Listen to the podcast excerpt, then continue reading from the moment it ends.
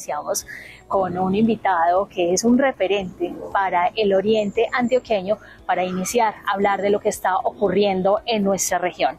Y como ustedes lo pueden ya notar, estamos aquí con Andrés Julián Rendón Cardona, exalcalde de Río Negro, docente, exconcejal de Río Negro y actual precandidato a la gobernación de Antioquia. Bienvenido a este espacio y muchas gracias por aceptarnos esta invitación. No, Carolina, muchas gracias a ti por invitarnos. Un placer estar aquí en, en actualidad política, en actualidad oriente. Muchas gracias. Además, el escenario, estamos acá también en un lugar que usted escogió por lo que representa es el lago Santander. Sí, luchamos mucho para abrirlo. Yo no alcancé a hacerlo, pero veo que Rodrigo lo, lo tiene muy bonito y, y, y agradezco mucho porque yo soy amante de los lagos, de los parques públicos.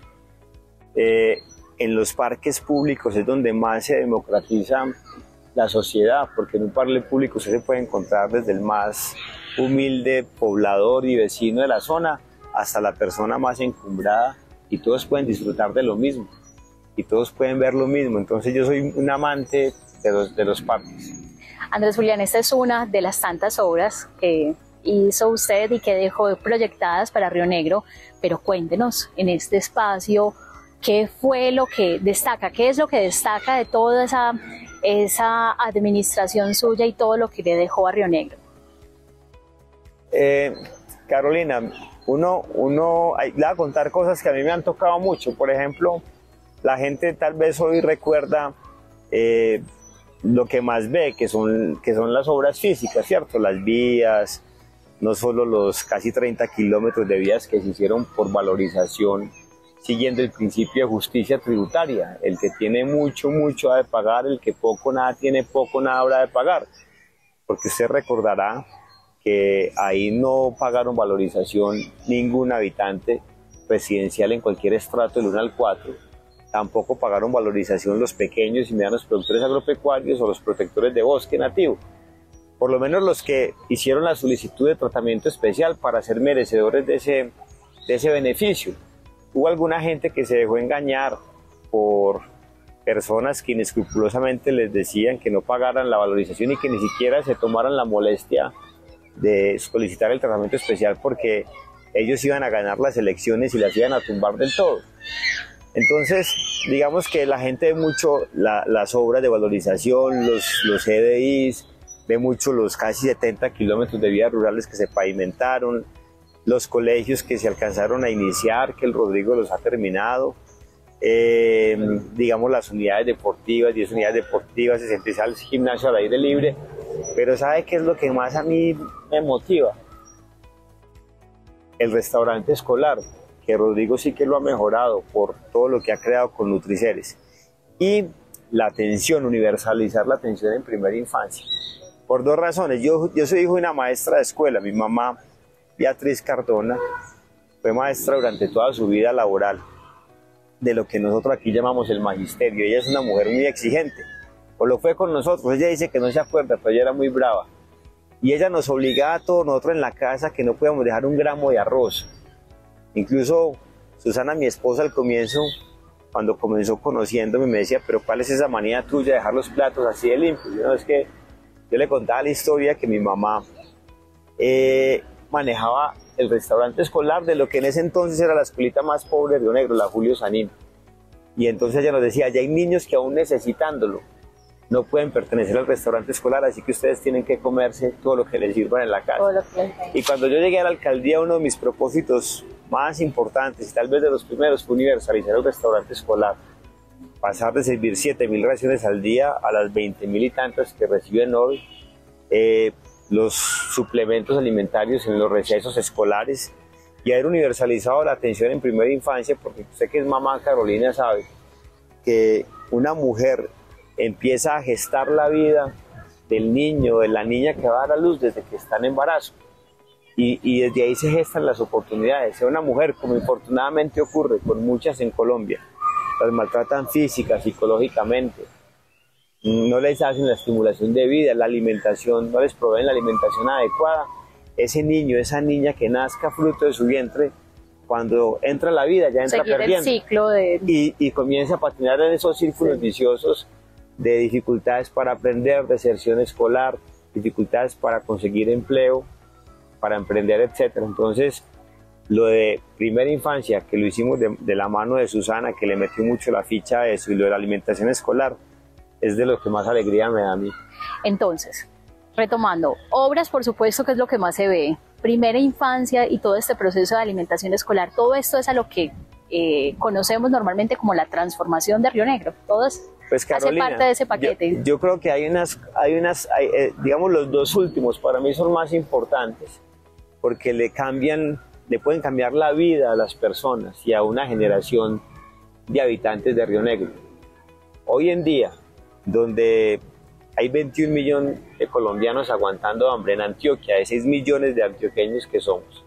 Hay 2 millones de antioqueños que viven con menos de 11 mil pesos al día, es decir, aguantan hambre. Uno de cada tres antioqueños aguanta hambre, pero gracias al restaurante escolar, a la forma como Rodrigo lo ha mejorado, yo podría y me atrevería a decir que aquí no hay hambre.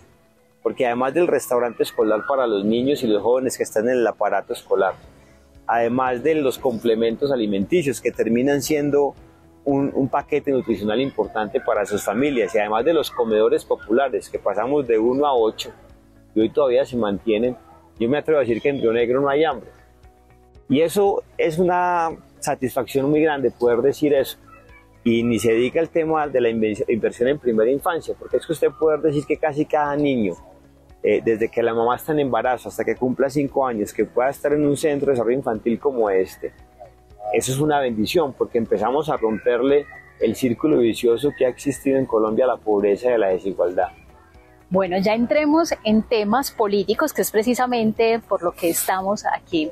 Usted ya dijo, quiero ser gobernador de Antioquia, quiero ser candidato a la gobernación de Antioquia, pero eh, se ha hablado y hay rumores en los que dicen que usted no ve garantías para, para asumir esa candidatura, para, para estar en la gobernación de Antioquia y que quizás en medio de ese panorama usted volvería a aspirar a la alcaldía de Río Negro. ¿Qué tan desierto hay en eso? No, yo creo que una de las virtudes, a veces muy escasas a los que estamos en esta actividad tan bonita que es la política, de la que yo me siento muy orgulloso, porque es que esto pareciera inoportuno decirlo, porque hoy 80 de cada 100 colombianos piensan que quienes están en la política solo estamos para servirnos a nosotros mismos a o un círculo cercano.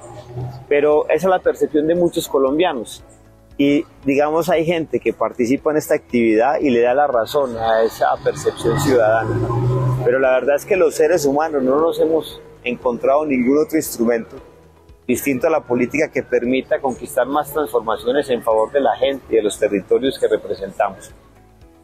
Dicho eso, eh, yo he creído que eh, en Río Negro hoy día hay muchas personas que están en capacidad de continuar esta labor tan bonita que comenzó en el 2016, que Rodrigo lo ha hecho de manera formidable y hay mucha otra gente que tiene un liderazgo muy fresco, muy nuevo y que estoy seguro le podrá servir de una manera sin igual al municipio de Río Negro. Yo sigo concentrado en lo regional, yo quiero poner mi hoja de vida a consideración de los antioqueños porque creo que que puedo ayudarle a Antioquia a superar muchas dificultades que tiene, del hambre, de la falta de conexión física y virtual que tienen los antioqueños. Es usted decir que de 28 mil kilómetros de vía que tiene Antioquia hay 26 mil en trochas, que el único medio bueno que tenemos son las vías de cuarta generación, pues eso, eso da cuenta de un problema más que de infraestructura de conexión muy, de desconexión muy grande que existe entre las regiones del departamento y la centralidad. Es decir que de 4.000 establecimientos educativos que tiene el departamento, hay 3.000 que no que no tienen internet. Y lo menos grave es que no tengan internet. Lo más lamentable es que muchos están cayendo y no tienen ni acueducto ni alcantarillado. Usted recorrer Antioquia, yo ya me he recorrido un tercio del departamento, y usted presenciar esa oleada de violencia, yo veo Antioquia muy mal y yo veo que eh, los liderazgos hay que ponerlos en función de procurar unos cambios en, en, la realidad que hoy está viviendo la gente que no es la mejor. Entonces asumiríamos que en una gobernación de Antioquia liderada por ustedes, esos serían los dos principales temas, infraestructura, educación. ¿Qué otros? Lo más también? importante, primero la seguridad. Los romanos decían que la seguridad era el primer bien de la república, sin seguridad no hay nada. Primero, no hay tranquilidad para avanzar y ejercer la vida. Segundo, no hay posibilidad de que lleguen inversiones, que conquisten eh, oportunidades eh, y generen riqueza y empleo para los ciudadanos. Primero la seguridad, pero eh, tan lo más importante que la situación de seguridad es resolver el problema del hambre. Hay que acabar con el hambre que existe en, tantos antioqueños. Hay que posibilitarle eh, unos ingresos diferentes a los antioqueños. No es, no es una cosa menor que dos millones de antioqueños vivan con menos de 11 mil pesos al día. Eso es muy lamentable. Lo otro que nosotros tenemos que procurar es resolver un tema en favor de las mujeres, Carolina. Ese asunto de la economía de cuidado no es un asunto menor, no es un asunto de viejas. Ese asunto de la economía del cuidado es algo que se debe trabajar. Es que las mujeres, las mujeres le están dedicando sin remuneración alguna más de cuatro veces del tiempo de, la, de su tiempo de labores domésticas respecto a lo que le dedican los hombres a, digamos, eh, actividades. Actualidad política, el espacio para el acontecer político local, regional y nacional. Antes de hacer esta pausa estábamos hablando de la economía del cuidado como una de esas necesidades para Antioquia. Es que Carolina, peyorativamente se ha querido eh, hacer ver como si el tema de economía del cuidado fuera un asunto solo de mujeres. Y es un asunto de la sociedad en su conjunto, porque las mujeres hoy ya hacen una transferencia neta de recursos a la sociedad. El que las mujeres destinen cuatro veces más tiempo que los hombres a labores domésticas de cuidado que nadie les remunera es algo que hay que comenzar, hay que comenzar a atender. ¿Y cómo se resuelve? Con centros de desarrollo infantil, con centros de cuidado de los adultos mayores, de las personas en situación de discapacidad, que libere tiempo a esas mujeres que hoy solo lo dedican a labores domésticas y de cuidado sin que nadie se las pague para que ellas puedan capacitarse, puedan conseguir empleos y puedan tener remuneraciones que les permita avanzar en la vida. Entonces, para mí el tema de resolver la situación del hambre, lo social con el tema de la economía del cuidado que toca desde los más pequeños hasta los más mayores y el tema de conexión de los antioqueños física y virtualmente será una prioridad. Bueno, con todas estas experiencias los invitamos a hacer una breve pausa. Ya continuamos hablando con nuestro invitado de hoy, Andrés Julián Rendón Cardón. Actualidad política, el espacio para el acontecer político local, regional y nacional. Continuamos en este espacio de actualidad oriente y actualidad política con nuestro invitado Andrés Julián Rendón, exalcalde de Río Negro, exsecretario de Gobierno de Antioquia, exconcejal de Río Negro también, docente y actual precandidato a la gobernación de Antioquia. Hablábamos antes de esta pausa de todos estos retos a la gobernación y ahora ya volviendo a ese tema político, ¿qué opinión tiene de los demás candidatos, de los otros aspirantes a ese cargo, a ser el gobernador de Antioquia? Hay gente buena, yo veo, digamos que van a, van a existir una, cierta, una serie de bloques que van a disputar esa posición de servicio tan importante para los antioqueños. Yo creo que hay un bloque que se va a armar alrededor del alcalde de Medellín, el bloque Quintero Petro, Ahí van a estar líderes políticos y congresistas que tienen vínculos en uno de los dos lados o en los dos. Yo veo otra cosa que va, digamos, a estarse moviendo alrededor de lo que quiera eh, representar una sucesión del gobierno departamental actual, que yo creo que ya ha quedado corto en responderle a las necesidades de la gente. Y veo otro bloque de gente que como nosotros podamos eh, buscar una representación de la mayoría de los antioqueños y sobre todo de la solución de los problemas que viven la mayoría de los antioqueños que pasan, vuelvo repito, por una situación de hambre muy delicada, dos millones de ellos, que pasan porque eh, los las regiones de Antioquia están básicamente incomunicadas por la situación de sus vías, que pasan por eh, unos problemas de inseguridad muy lamentables. Entonces, yo creo que este último bloque que yo espero representar es el que podrá eh, ojalá tener la opción de ganar las elecciones y de estar eh, liderando esos cambios, esas transformaciones en favor de Antioquia. También hay una situación similar en Río Negro, y es que acá también en este municipio hay varios bloques, hay varios bloques de personas que ya han dicho que quieren ser alcalde de Río Negro. También la misma pregunta, ¿qué opinión tiene de todas esas personas que han dicho yo quiero ser el sucesor en la alcaldía de Río Negro?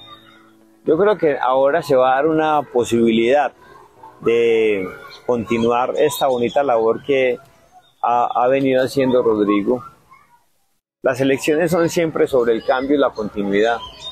Y los rionegreros hoy no tienen mayores razones para no darle otro espacio por cuatro años más a la senda de transformación que se ha venido consolidando en Río Negro. Las ciudades necesitan, una vez encuentran un propósito, poder caminar en la consecución del mismo. Ya se van a ajustar ocho años de ir consolidando ese propósito, pero yo creo que hacen falta otros cuatro años más para que lo que se ha ido esbozando, que toma más de un periodo de gobierno, a veces hasta dos, pueda culminarse y las transformaciones físicas y sociales de Río Negro puedan terminarse como en efecto se han ido terminando. Así que yo veo con muchas posibilidades que ese proyecto pueda consolidarse aún más en el futuro, digamos, por parte de quienes tienen esa pretensión de caminar en ese mismo propósito. Las personas que han estado al frente eh, y que de alguna manera han representado todo lo contrario a lo que nosotros hemos representado, yo creo que van a tener más dificultades el año entrante para, para esgrimirse como una alternativa eh, en, en favor del progreso de Río Negro que lo que tuvieron incluso hace cuatro años. Hablando precisamente de Río Negro, ¿qué tiene para decir de esa investigación preliminar que se abrió por el tema de Sonrío, hoy City Río? Carolina, los que estamos en el servicio público estamos sometidos permanentemente a eso. Eh, es muy natural que cuando uno hace cosas tenga investigaciones de, de todo tipo. Esto es una investigación disciplinaria la transformación que se quiso procurar en favor de Río Negro alrededor de la reestructuración del transporte es una cosa muy importante, es una cosa que Río Negro en algún momento tendrá que abordar con muchísimo rigor, porque es lo que más favorece a los ciudadanos. El que cuando nosotros estábamos promoviendo a, a Sonrío era algo que beneficiaba mucho a los ciudadanos. Las ciudades hoy en el mundo casi que se pueden catalogar entre las que tienen transporte reestructurado y las que no las que tienen una integración que le permiten un ahorro del gasto de bolsillo fundamental a los ciudadanos. En Río Negro, una señora, por ejemplo, que viva en San Antonio y que trabajara en la autopista Medellín-Bogotá, se iba a ahorrar más del 50% del gasto, que incluso hoy todavía eh, sufre una erogación muy alta cuando podría hacerlo con una tarifa integrada y hacer tantos transportes como alcance a hacer en una hora. Entonces eso es algo que lo hicimos y lo promovimos porque, porque ¿qué es lo importante? Beneficiaba a la mayoría de los rionegreros. Pero obviamente hay unos intereses muy grandes detrás de, de personas que se opusieron de tiempo atrás a, esa, a, ese, a ese proyecto que hoy se siguen oponiendo.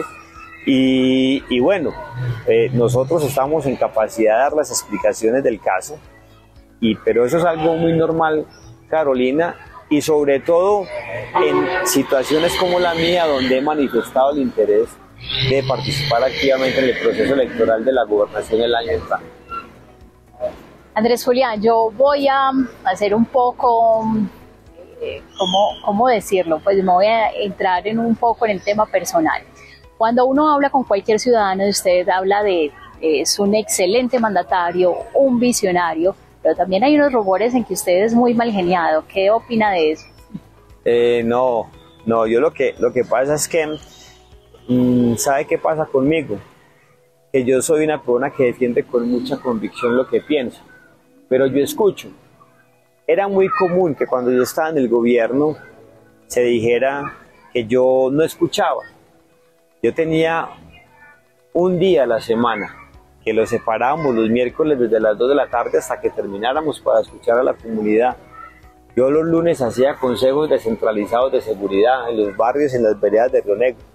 Y hacia el final de la semana siempre estábamos en, alguna, en algún consejo comunitario de rendición de cuentas, siempre en un diálogo permanente. Antes de tomar cualquier decisión, primero nos llenábamos de argumentos técnicos, de sendos estudios. Eh, segundo, escuchábamos mucho a los compañeros de gobierno, a los concejales, a líderes sociales y políticos, pero una vez nos topábamos con un camino que creíamos el más conveniente para los ciudadanos, nos íbamos liderando ese camino hasta sacar la solución adelante. Muchas veces en los gobiernos se dejan de tomar decisiones que benefician a la mayoría. Las mayorías suelen ser muy silenciosas, pero que sin duda afectan a una minoría, que suelen ser un poco más llamativas en la defensa de sus intereses.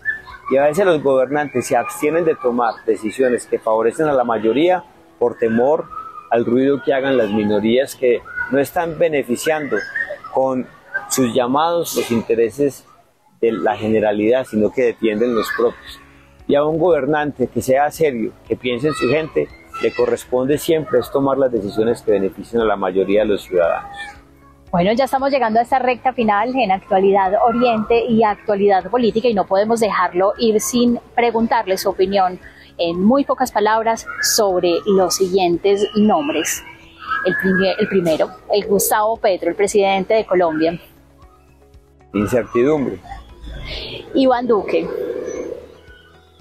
Una oportunidad perdida. Daniel Quintero. Un desastre. Federico Gutiérrez. Carisma. Juan Diego Gómez. Un buen político. Álvaro Uribe Vélez. Un gran legado. Rodrigo Hernández. La amistad. Y Susana Ochoa. El amor. Bueno, con estas palabras terminamos esta entrevista, este espacio informativo en Actualidad Oriente y Actualidad Política, agradeciéndole por este espacio, por sacar este tiempo para sentarse con nosotros a hablar de todos estos temas del panorama nacional, regional, departamental y por supuesto de Río Negro. Muchísimas gracias por acompañarnos. No, gracias a Carolina por esta oportunidad tan bonita de compartir con usted, con sus compañeros y sobre todo con todas las personas que nos ven y nos escuchen en la actualidad política de Actualidad Oriente. Bueno, y por supuesto ustedes los invitamos a que nos sigan escribiendo, que nos sigan leyendo y que sigan visitando todas nuestras plataformas. Nos pueden encontrar como Actualidad Oriente y Actualidad Política, las páginas de internet y asimismo estamos en las redes sociales. Muchísimas gracias. ¿Sabes qué está pasando en el Oriente y en el panorama político de Antioquia? Actualízate con Actualidad Oriente y Actualidad Política noticias, entrevistas, análisis y relatos de nuestra actualidad. Visítanos en www.actualidad.com.co y síguenos en Twitter, Facebook, YouTube e Instagram. Actualidad Oriente y Actualidad Política. Prensa alternativa para que estés bien informado.